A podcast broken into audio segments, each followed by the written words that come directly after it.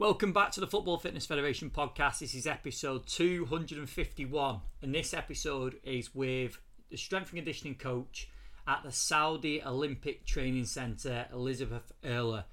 And Elisabeth came on. We discussed, first of all, we discussed the World Cup that is going on currently over in Australia and New Zealand. So Elisabeth gave some insights in some of the takeaways that she's took away from the tournament so far and also just some general thoughts around the women's game and how it's progressing as well. So that was really interesting. And it tied really nicely into some of the other topics that we were discussing, which are some of the KPIs for youth players to be ready and step up to first team. We spoke about handling youth players or young players being called up at what we might see as being early. So if players aren't necessarily ready on a physical scale, but maybe technically and tactically they are and they end up in a first team environment. How do we go about that?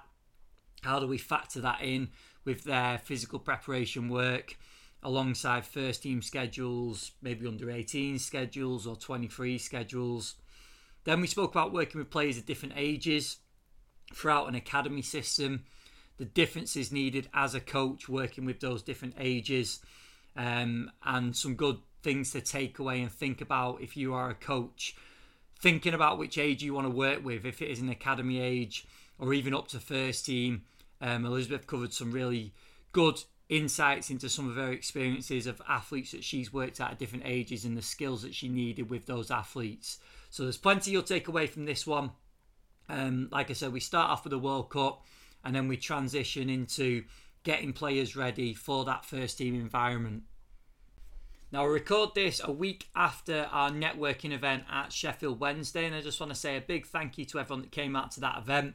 There were some brilliant discussions and conversations going on at the event. We could have probably done an extra few hours at that event, which is really good. We said at the time that's exactly why we want to run the events because we want coaches to be in a room chatting. We had five, six, maybe different clubs' perspectives all being thrown out there, which was absolutely amazing. So thank you for everyone that came out, and also thank you to Jack Newbury and Steve Thompson for presenting, and also Rob Lee at Sheff Wednesday for hosting us as well. Really appreciate it.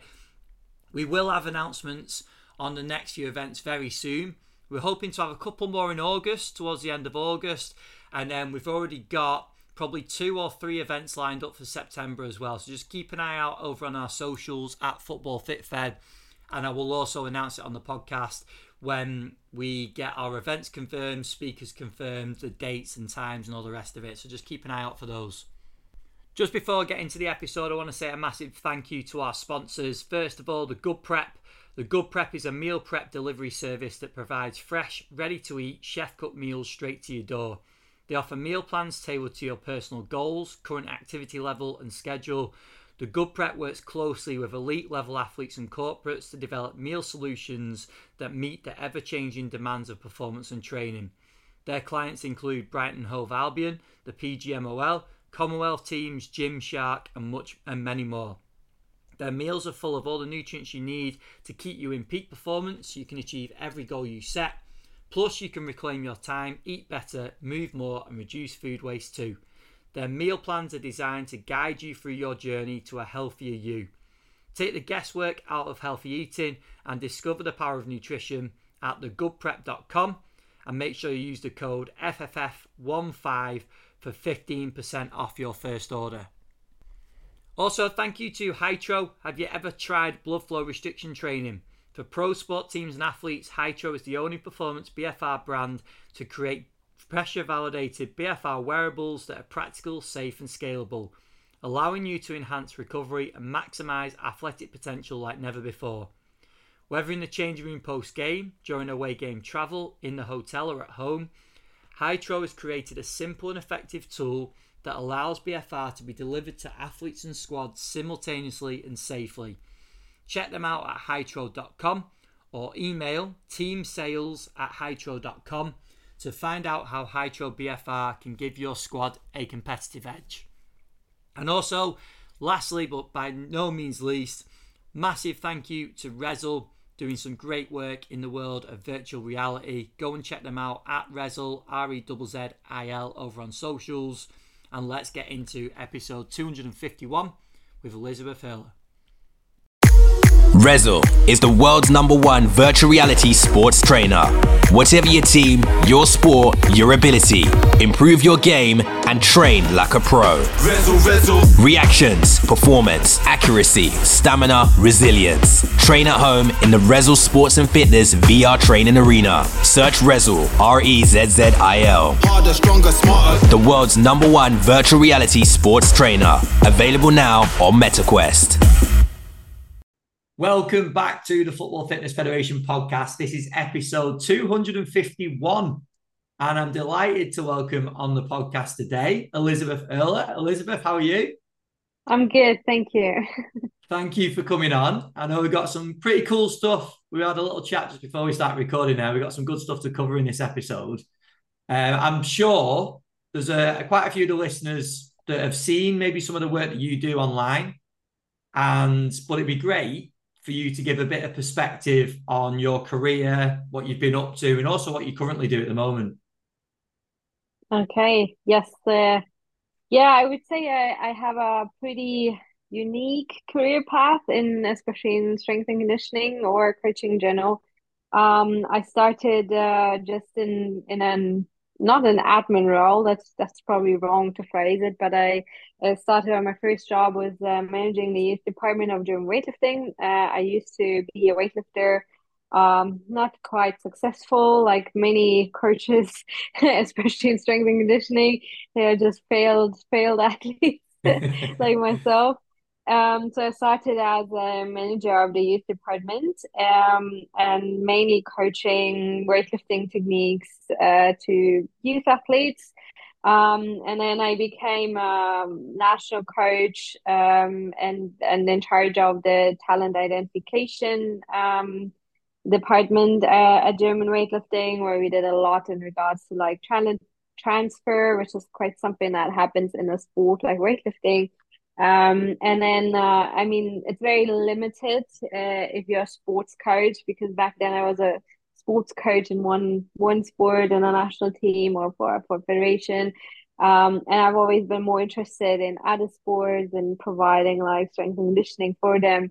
So I started, uh, or I did did a lot in rugby, um, in in a, on local and grassroots level, uh, but also even international um, and um, did some internships uh, and had some stays in, in South Africa in professional rugby, um, as well as um, in I shadowed in England and in other countries.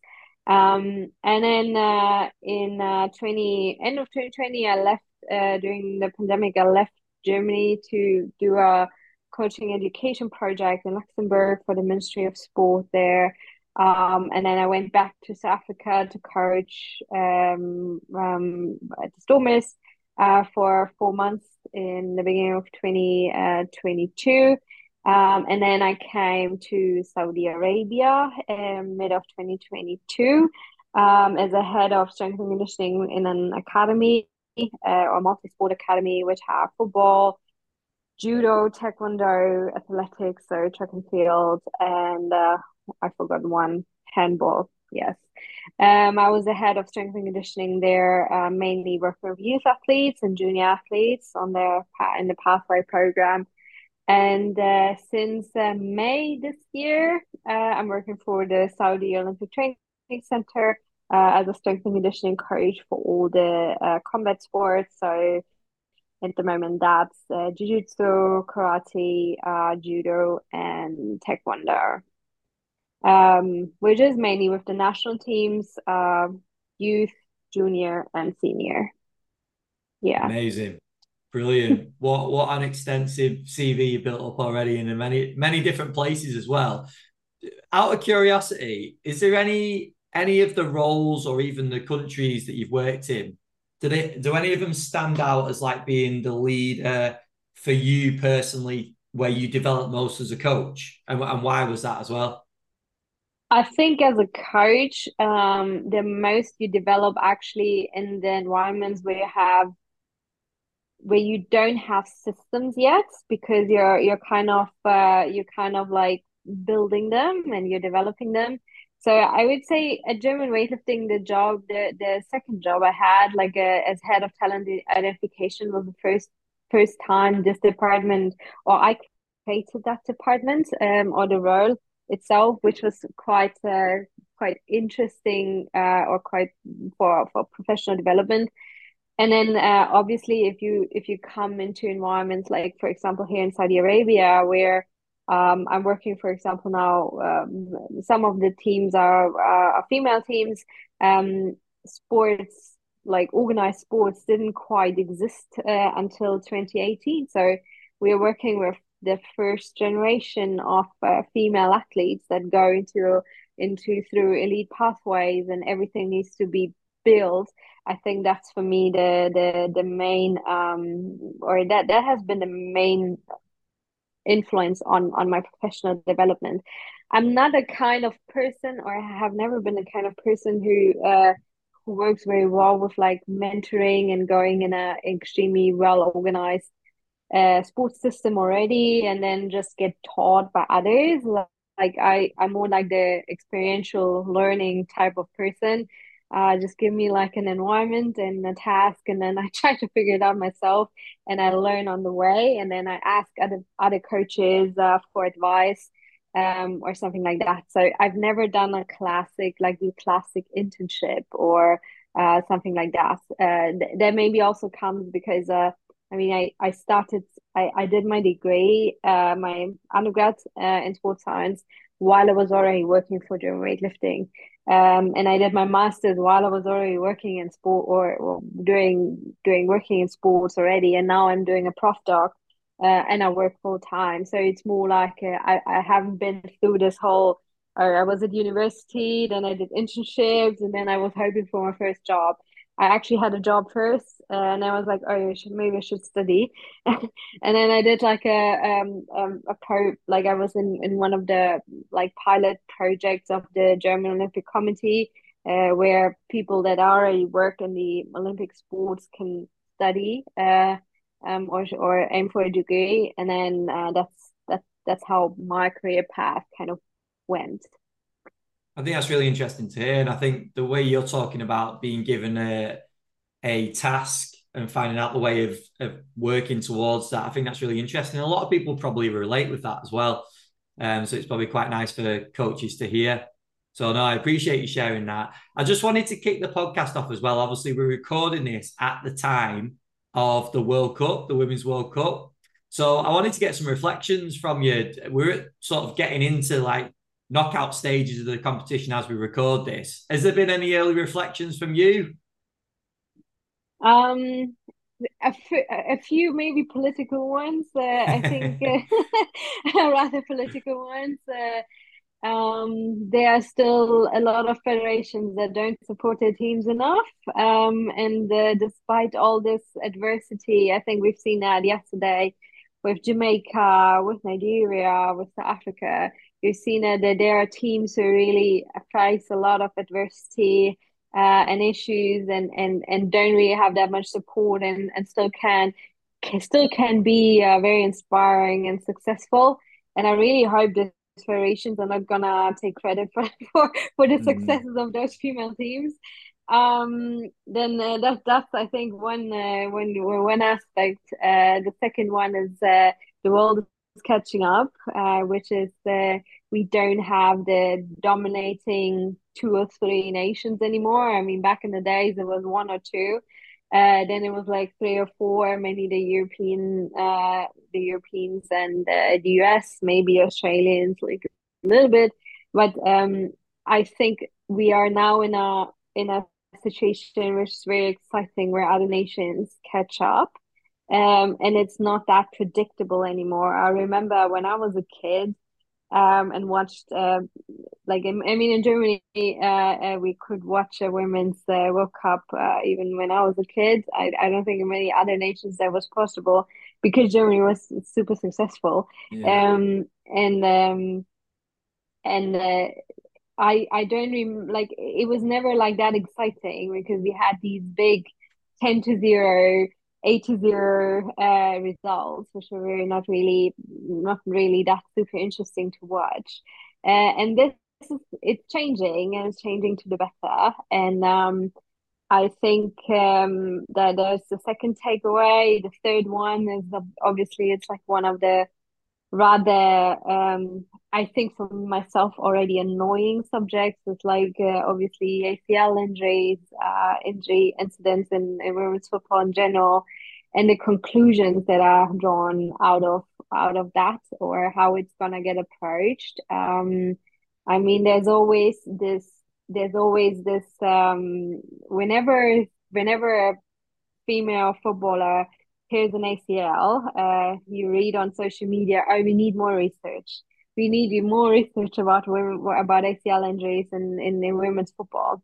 There has been, and, and I, I say that like there has been, if you're interested in that uh, as a coach or whoever, there has been a lot of research and there's, there has been a lot of research done, especially in the last 10, 15 years um, in men and women's football and other sports as well.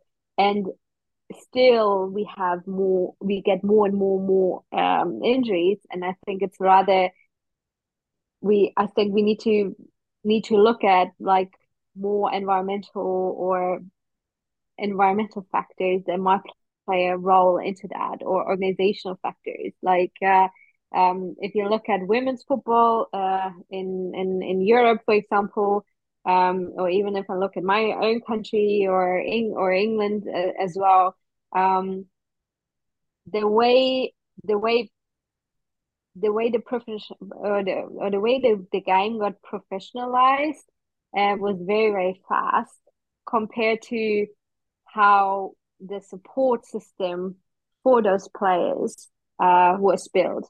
So, for example, if you look at game schedules, if you look at uh, the amount of, or even the, even if you look just look at the number of games women have to play um, in the leagues and in other in other cups, uh, whatever tournament they are in, it's it's kind of compare or you can compare it to the men's side. But on the other hand, the support system, um, you cannot really compare it to the men's side. So we have a big bunch. We throw or we threw the women's game into a big bunch of of games, or they have a big uh, the the load increased uh, dramatically, but the whole the whole support system and pathway programs um, for girls are not really that comparable with the men's side. So this, I think, might be a much higher, uh, might, might have a much higher influence on on the ACL or knee injury issue than, for example, them having a menstrual cycle or in general being female um, and that's something where we have where we need to where especially federations need to have uh, a much more honest um, conversation about. We cannot expect them to play these schedules uh, and play this number of games um, and then don't do much about the pathway programs and prepare them for that. Um, if i look at my own country like in in, in germany we have a first uh, a professional women's football league. Um, but at the moment, I think there are only two teams that have academies for girls. Um, and then the majority of girls just grows up uh, or just develops in, in club systems. Um, and the earliest they get into some sort of some sort of professional structure is like at under 17 level. Um, and then usually it's already then they play then they play in the first and the the, the good players play in the women's teams quite early, uh, which is something we see quite often and what, which is quite celebrated at at the in in in, in women's football in, in general is like uh, and I'm really personally not a fan of that when we celebrate the 15 or 14 year old playing already in the women's in the in the women's game. I don't think they're ready for that. Um, but they sometimes don't have another choice because there is no if they are really good, they can play with the boys at that age, and they don't really have a competitive girls league on that level. So then they just get pushed into the the first women's team, and um, I think all of these conversations need to be have had first before we ask for more research and more research and more research on biomechanical aspects and and maybe hormonal aspects, etc. That that that that can be done too, but that should not be the focus. No, no I, think, I talked a lot. no, no, no. I think I think it's a really important um, topic to bring up, and to be honest, it, it it leads quite nicely into the other topics that we're going to speak about, and I know you'll probably link it in quite nicely together because we're going to talk about youth players, youth athletes getting ready to step up and I think you've seen it in this competition already, haven't you? Where there's been certain nations that have played players that are younger, and there's obviously a lot more that comes into that decision than just the physical, the physicality of the player. Um, but from us, from our perspective, as any sort of performance enhancement, physical preparation coach, strength conditioning coach, whoever it is, one of the things I wanted to touch on with yourself is how do we assess whether players are ready. So if you're talking physically now, we're forgetting about the technical, technical, tactical side of things. How do we assess whether, or how do you assess whether players are ready to take that step up? Hmm. Um, first of all, um, as strength and conditioning coaches, um, we have like a very limited influence on when players transit or when young players or junior players transition to a first team most of the time it's really out of our, our hand but we but we are in the at the same time we are in a position where we can uh, where we actually really have an influence on that process uh, of transitioning for example from from junior to to the senior team. Um but for us i think very often maybe they it's a bit too early um and and they getting into senior team not quite as prepared as we would like to, especially if they are really good players from a tactical, technical perspective. Um, I did uh, I I did my master's uh, research project in rugby uh, about the transition phase from junior to senior team, and I was with uh, a bunch of juniors for a certain period of time where they were transitioning to the first team um, and we try to to find the challenges from a physical, from a um, psychological, social, also like academic or or or university perspective, um, and like from a physical perspective, the majority of or the the biggest challenges for junior players is just the game are in the senior team just being so much more faster and more physical. And uh, I did quite a I did a literature uh, review mainly in football because there's not much rugby, so but there's quite a lot in football about uh, um about yeah juniors or academy players transitioning to to a first team. And the from a physical or the the physical challenges are mainly speed of the game and uh, making faster decisions, being quicker, um, and then the physicality of the game. Like obviously, uh, if if you are like if you look at some 17, 18 year olds, they might be from a technical, tactical perspective be able to sustain or, or be able to survive on in a senior team, but they're physically um, from even from a physicality standpoint maybe not that resilient yet to be able to play a season um, or to be able to play a season in a good way. Um, so that's something um, that at least my research in rugby figured out, and it's it's quite uh, can be transferred to football as well. Um, something that I did uh, with junior players, which is unfortunately um, in which which should be should be something that should be discussed with the sport or with football or rugby or whatever team sport you're you're with. With the, should be discussed with the coaches is like how big the gap is between the junior with the level of junior players and, and the senior players. Um just you can figure that out uh, if you have a good sports science department or if you do it as an SSC if you do it yourself if you collect data from or if you have training data gps data just look what they do in junior level and uh, what do they do in on, on senior level and where and and how big is the gap.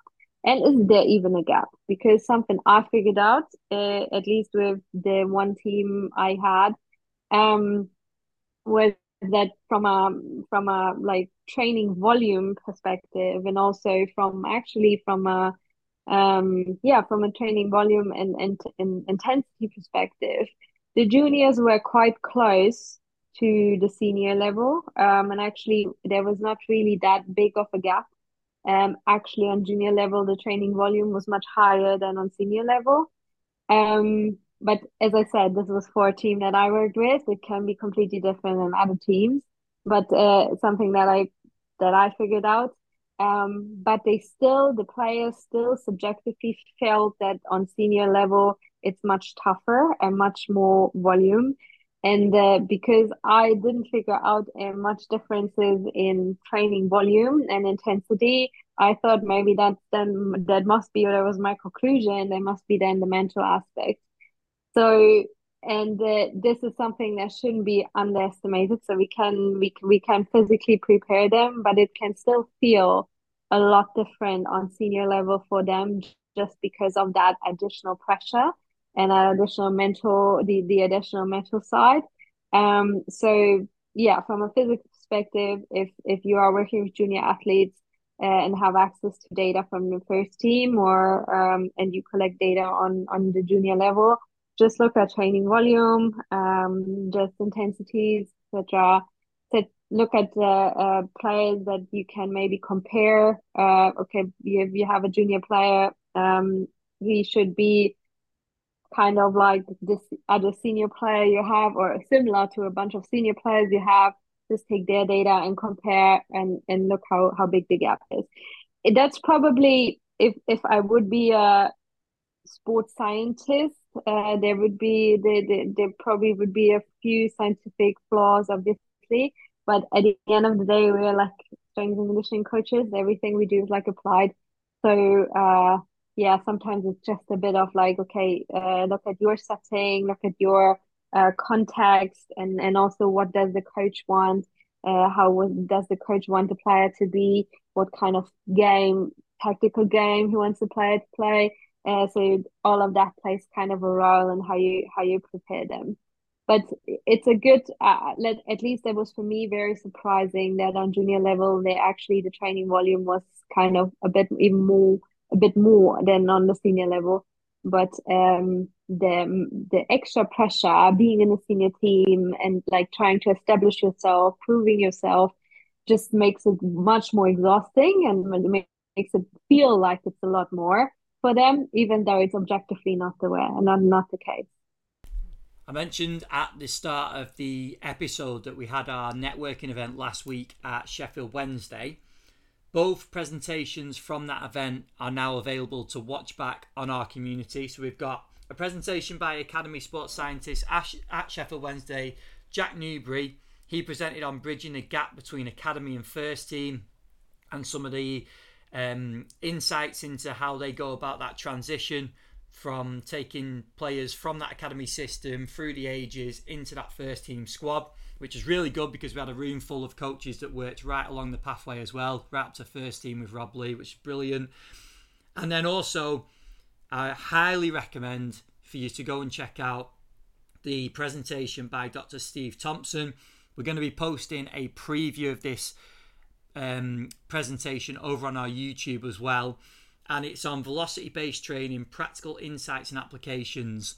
And regardless of what level you work at or how what you have available to you in terms of kit, facilities, it doesn't matter. Steve did an incredible job of working throughout the levels. If you've got a lot of kit available to you. He, he, really broke down the numbers to be looking at and how he would appro- approach using VBT with the players. And then he scaled it right back to if you don't have kit and you're on limited time, limited budget, there's also things that you can be considering as well. So, regardless of what level you're working at, and what you have available to you, I highly recommend for you to go and check out the presentation that Steve did for us. And that is available in the network meeting presentations tab on the community if you're already a member. If you're not, go to footballfitfed.com. There is a free month trial waiting there for you. Click the community tab, sign up. It'll give you a free 30 day trial After that 30 day trial, you become a paid member of the community and you get access to our members WhatsApp group as well. So go and check it out footballfitfed.com. Click the community tab and go and check out the new content we've got available there. Here's part two of the podcast with Elisabeth Oehler. Yeah, no, very interesting. I think there's a lot of factors that go into that as well, isn't there? Because for a youth player to step up from an under 18 squad to go into a first team, or for them to go, it depends on what structure the club has, for them to go under 18s, under 21s the first team, under 18s, under 23s the first team. There's a lot of different sort of pathways, isn't there, that a player could step through. Um, yeah. I suppose the other side of it is you used the word before survive in a first team. Is whether we're getting a player up to that level to survive or whether we're getting them there to thrive. And I think that's the mm. difference, isn't it? Is, is are they going to get into the first team? And I love how you spoke about the psychological side of it as well. Because when you see some of these players stepping into first team, there's been a few big examples in, in the Premier League recently where players have got into the first team and they don't look out of place, but they're much younger than their, their teammates. Psychologically, they must be ready somewhat to tackle those challenges. Whether there's whereas there's others that are probably equally as talented that just aren't quite ready. So there's a lot yeah. of factors, isn't it, that go into that. Yeah, and and also something uh, we shouldn't forget is especially if we have debuts that are or, or if we have extremely talented uh, young players always I, I always call them these are the exceptions um i mean we had that in the in the german or in germany in the bundesliga with uh, Moukoko, who played his first game at the uh, for borussia dortmund at the age of 15 in a couple of days, I think. Um, something we should not forget with these uh, like really outstanding players uh, when they when they go into the first team being that young not not just from even from a like from a mental perspective or psychological perspective when they are 15 most of them are not grown men they might even be able they might even still be in a in, in a phase where they're still growing and where they still uh where they still like grow might, might even be growing a lot i mean even if you look at uh, if you look at uh, for example the nba um they drafting players uh, at the age of 20 and then uh and then you always see in the draft report like a height and then one or two years later they are like even three four five centimeters taller and yeah. they are they are drafted at the age of like uh, 19 20 uh, 21 i think. Um so if you have a 15 year old in football he might even grow like even another six seven centimeters and that has an, an, an if, if they are still growing um then that also has a big influence on on like coordination and other physical aspects. So some sometimes uh, when they when they are that yeah or if they play that young and then maybe grow still grow a bit and then their coordination's off then they seem a bit off on the field as well eh, like technically. And then we are very fast. If, if you if you don't have awareness for that and especially if sports coaches or football coaches that don't are not aware of these aspects of like growth development uh, maturation etc then you kind of like maybe write them off pretty quickly even though they're just going through through another phase so that's something uh, um, I'm I'm I'm very critical of like players who are uh, technically tactically very very good at a very young age. Um, and 15 for me is a very young age uh, to throw them into a senior environment just because they can technically tactically be there. Um, I don't think most of the time physically they can in the in in the women's game that's actually i think it's even worse uh, in the way of like we're celebrating the young they, they get younger and younger and younger uh, if you look at, at the us for example i think there was also another 14 or 15 year old who made their made the um, debut in the in the women's uh, soccer league in the us um, we have that all the time in, in, in other professional women's football leagues uh, where we where they really 15 14 year olds already playing in senior teams. They are not even even if they have an extremely high skill, skill level and they can can play one or two games, but they are not, in my opinion, they cannot be physically ready to to like be sustainable for a season, for example. And that's the goal. At least that's for me, um, as a strength and conditioning coach or a coach in general. That should be the goal. I want to prepare players to be able to play seasons and not just mm. one or two games, then be out with a with with minor injuries or niggles, and then maybe play another game and be out for two or three games because they have like knee pain or whatever small niggle. Um, my goal will always be they have to be available as much as possible for as long as possible. Um, that's how I approach it. So I really rather wait another year or two and then have them have them play for five, six, seven seasons uh, without having major injuries. Instead of this whole uh, we, we're going to play them as young as possible and then uh, we're going to deal with the injuries on the way. Well the fact with that i, I fully agree but I, I think the fact with that is that it's happening isn't it? And it's going to continue to happen because coaches are under pressure they might see some talent in a player they think i need I, I want to put them in so from our perspective when a when a player is put in as we might see it early, what is the approach, or maybe what is some advice that you would give a coach in that scenario? Mm. Um, something like at least from a strength and conditioning perspective, something that I've done in the past and I would continue doing is not having junior players uh, have the same team program and like more do individualized S&C work with them uh, because I think at that age that's really necessary. Um, I really also I'm not a huge fan of like having the same. You sometimes see that even in professional settings when you have like team programs, um, and then the juniors get get just thrown the same way into it than the thirty or thirty two year old player. Um, so always try with those junior players that are transitioning to individualize and really work on work on like the strengths and weaknesses um, that they have. Um, and like really go for like a long term approach and like building basic strength. Um sometimes just like about setting priorities um at least for the players i have um my main goal is just to make them more resilient and build strength in the beginning um and trying to individualize uh, the programming to meet the demands then on on the senior level. I think a common one as well that will come up in football is, and this is much more on the men's side, I think now, and I could be wrong. It might still happen in the women's game as well. Is that you'll get young players called up, especially to train with a first team. Mm. Then they'll go back down to their age group, and the program gets a little bit tangled up in terms of who's taking control on who's yes. doing what. Are they a first team player? Are they an academy player? Are they sort of in between? And then they end up doing everything, which obviously really yes. gives big spikes on the amount of work that they're doing, then, doesn't it? Yeah, it's something uh, I experience in in rugby, for example, the same way. You have they play, for example, under twenty ones.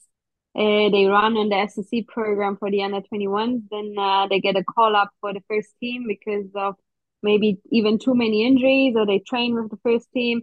Then they get thrown into the first team environment and run on the S&C or run with a complete different S&C um run the the program of the senior team. And then then maybe the in, after two weeks or three weeks the injured player is back. They drop down again to under 21s then they are in a different program again um or sometimes they even then they have the then they run uh then they have the national team um, and and and have a different program there mm. for a mm. couple of weeks. And that's really something um, where I'm I'm not sure how it is in football, but it's a big issue in in in many other sports. I've uh, it's probably the same issue in football because I've experienced in rugby, I experienced it in in basketball and in handball. Um, that they are some they are playing in three to sometimes even four different teams and every time they bumping around between programs and there's never any consistent program. Because also like of, of course it's hard to blame the S&C coaches all the time because they they cannot individualize for everyone uh, especially if you have big squads.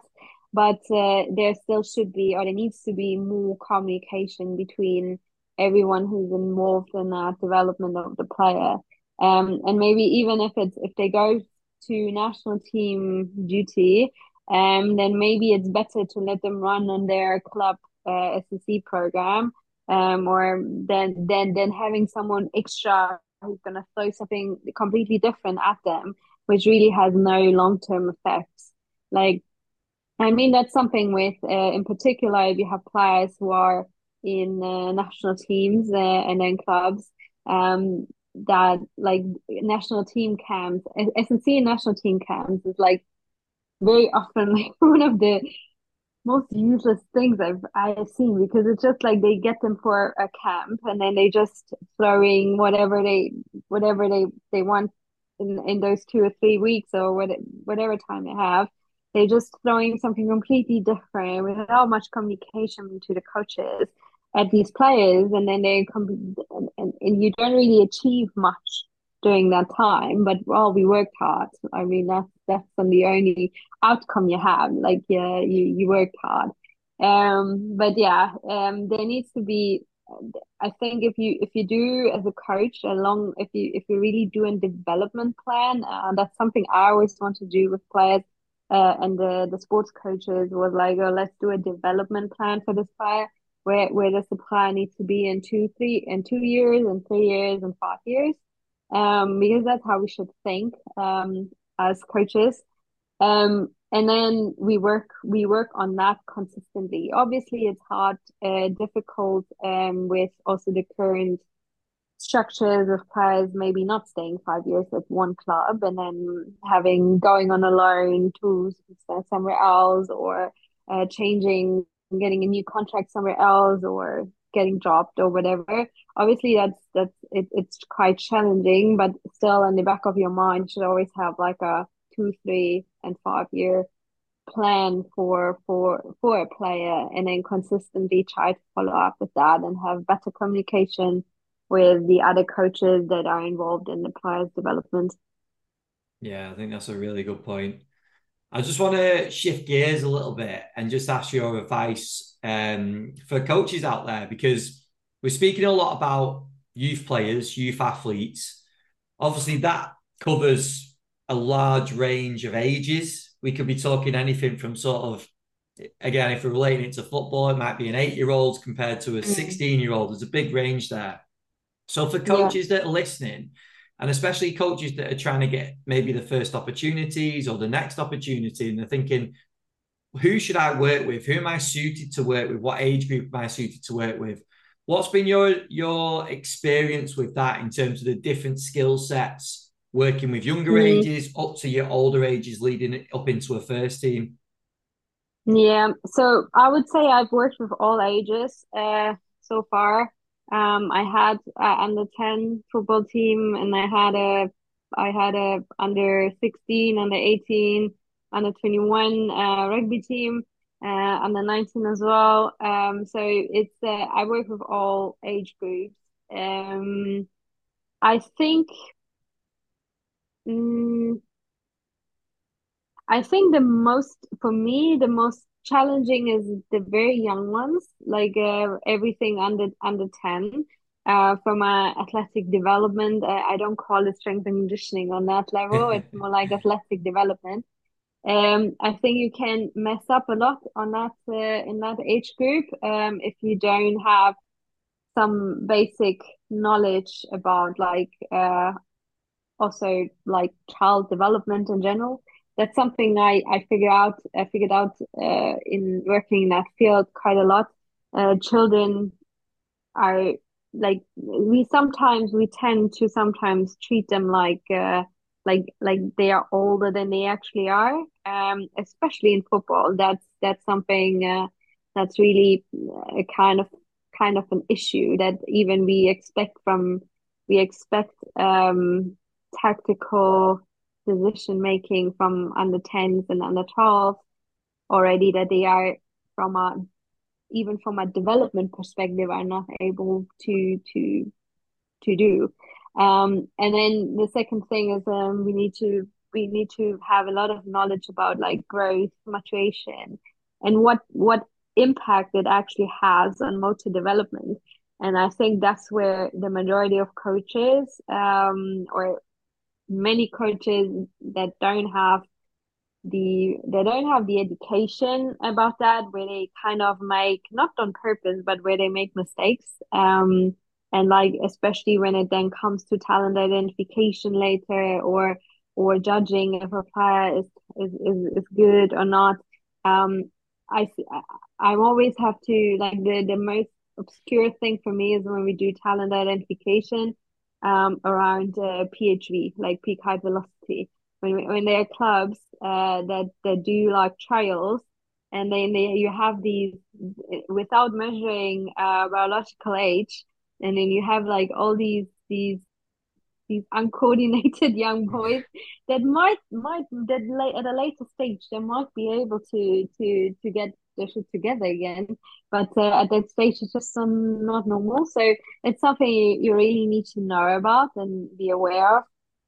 And then the second aspect, if you want to work on the junior to senior transition, which is like I that's personally for me the most exciting um most exciting age group to work with, like uh, under 21s, uh, under 19s, um, um, and and and really guiding them to the senior team. Um, there you really need to first of all you need to understand the demands of the senior team um or what what being a professional athlete uh, or professional player on a senior team what that means um and you also need to know you, you need to understand that you're dealing with uh, um still very young people um that have that that might not they might physically very often already be kind or look developed um, but they aren't fully.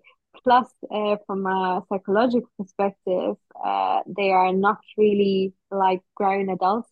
I said that once to my under uh, to my under nineteen team actually, and then they got super upset, and I said, okay, I will never say that again. But I said, I'm, I'm sorry, but you're all not grown men, even though you think that. you're not, you're not, I know you think that, but you're not grown men. Like, is it funny that when we're younger we want to be older, and when we're older we yeah, want to be younger? yeah, exactly. But I said, listen, boys, you're not grown men, so yeah. um, it's gonna like like it's gonna take time. You cannot expect uh coming into a senior environment. I said that to one of the well, to two or three other young guys. I said you cannot expect to go into the senior team and and it's you you're not gonna be in the same role that you were on junior level. You're not gonna be the captain, and you're not gonna be the much better than a lot of others, and you're not gonna you you you're you are starting at the bottom again, and you have to establish yourself, work yourself up in the senior team. It's a complete difference, uh, uh, because as I said, you're not not growing yet, and you're not a polished player where the development is already done. I think that's something sometimes also an expectation that some football or rugby or handball or whatever sport coaches have. Um, they just because a player has been quite dominant in junior level and even t- like took over ca- a captain's uh, role and is, is very confident on that level that doesn't mean that automatically transfers to to the senior level um, and then if you work in that space, you, you really need to aware of like um also a lot of like social struggles these junior players uh, come with. Um, that that has been actually a very big point uh, or a big aspect of my my master's project. Um, the major, many, many junior players struggle when they transition to the senior team.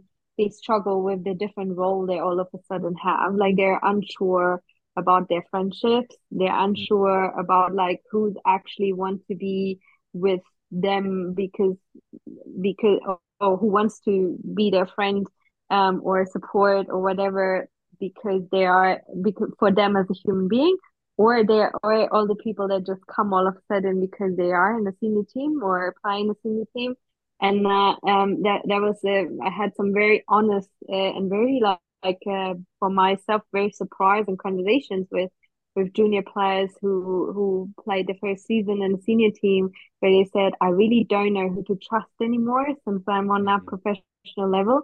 Before that it was so easy like i was not like i wasn't like uh, you know like I, I was not sure. But now i'm in the senior team all of a sudden everyone wants to have a a piece of uh, the pie and wants wants to have something from me. And like even even some of them were really uh insecure about like girlfriends and partners and all of that if that's still genuine or if that's like it's a, they have to figure out a lot in the first one or two years of being in the senior environment not just from the sports perspective but everything off field as well. Um and i think as a coach you kind of need to i think so. Like i know other people see that different i think you need to be kind of guide them through that and have these conversations, even though it sometimes has nothing to do with S&C um, or with physical preparation. Um, and uh, sometimes, but but at the end of the day, um, as a strength and conditioning coach, you have a different access to to to players than, for example, the football coaches have. Um, players will always be more open to us um, than they maybe will be to a football coach because they are there's still this uh, you know i'm not selecting. Yeah. I'm not nominating. I'm not i'm not having an opinion on their football rugby whatever skills.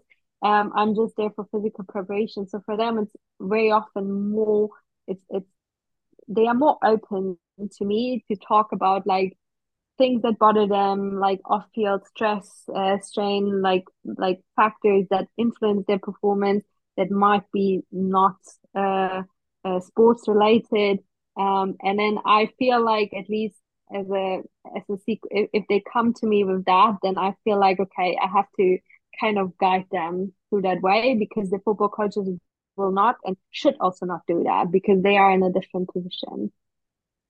I love that. I don't think we've ever spoke about that in terms of like a player's circle and the importance yeah. of that circle and the people that make up it like especially at that time where you're talking about a player getting in the first team because you start getting agents getting involved, like you say, personal relationships, family. There's a lot of things going on for a young person that is dealing with a lot of their own sort of emotions and at a time that is quite uncertain as well, isn't it? So yeah, I think that's it's such a real an important topic to bring up. So I'm really pleased that you you did because I think it's something people coaches should consider. Um, I just want to move us on to our yeah. quick fire questions. We've absolutely flown through that, but I feel like we've covered some really important stuff. So thank you for for covering that.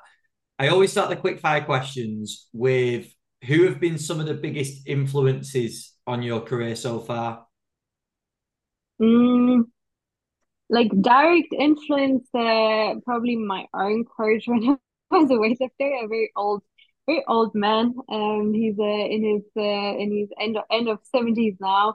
Uh, I learned uh, a lot about like being a very detailed person on like movement and and in general how sports performance uh, works. Um, and then for me, like kind of a bit of a role model has always been Suki Hobson from uh, the Milwaukee Bucks, uh, head of strength and conditioning there. She does not know that and she doesn't know me or anything. I just like i, I just like uh, um, um, how she approached Giannis or how she what she did uh, at the Bucks and like her whole career um, is very impressive. So and that's something i aspire to be as well um not make it about like being a female coach just doing your job. Um yeah that that probably the two people that like had the most influence on me. And like I, like as i said before i never really had like these big mentors. Uh, i've always been like i asked people for advice and there are many different people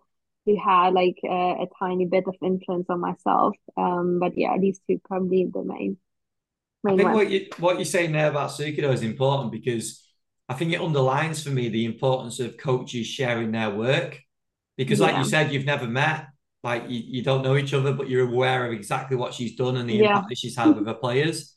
So I think that's a really important point, isn't it? And I, I know what you're saying about having like an official mentor or an internship, but essentially that is someone that's had a big impact. And I think that's why it's so important. I'm very passionate on coaches sharing what they do.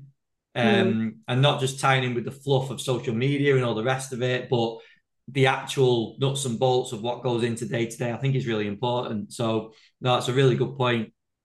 Elisabeth, what would you say is your biggest strength as a coach? Um, I Apart have a lot clean of and jerk. Yeah. uh, I think I have a lot of empathy. So, um, and I'm really something, um, my biggest strength and probably also weakness at the same time, even though that sounds so cliche. I will always be pro athletes. Um, and I always, uh, if I feel something is, if, if I am in, a, an environment where I feel like the well-being um, of athletes is kind of um, not really looked after, I will always be on the athlete side. Like, uh, um, I'm not really someone. If there's really, if I'm in an environment and there's there's a there's a certain there's certain things you can tolerate, but uh, um, if I feel like their athletes' well-being is neglected, uh, then I'm always pro athlete. Good point. Very good point. What would be some top career advice if you were able to speak to yourself coming mm-hmm. out of the, your uh, undergrad, like back when you did that? If you were able to speak to yourself coming out of that degree, what career advice would you give yourself? Um, I think in my case, um, I, I think it's quite normal to be to have doubts, and uh, I I used to doubt myself like quite a lot, um, and I still do that all the time. And I also don't think that's a weakness if you if you if you really um are very critical with yourself. Um, but sometimes um if it it, it should never stop you of not trying uh, or, or, of not doing something like not taking on a job or not uh, not progressing somewhere else uh, or not um, not taking on like a difficult task like obviously it's sometimes i'm i'm i've uh, like in my career so far i've questioned myself and if i'm the right person for the job many times.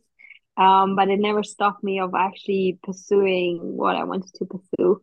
Um and uh, it never like that's that's something uh, i think um sometimes just getting out of your comfort zone and that sounds so cliche as well but like really throwing yourself into situations that you might really where you even think you're not the right person for that but just figure it out and try it. I mean um i came last year uh i decided the, that has been a, a very uh I had many sleepless nights before I decided to go to Saudi Arabia as a woman alone.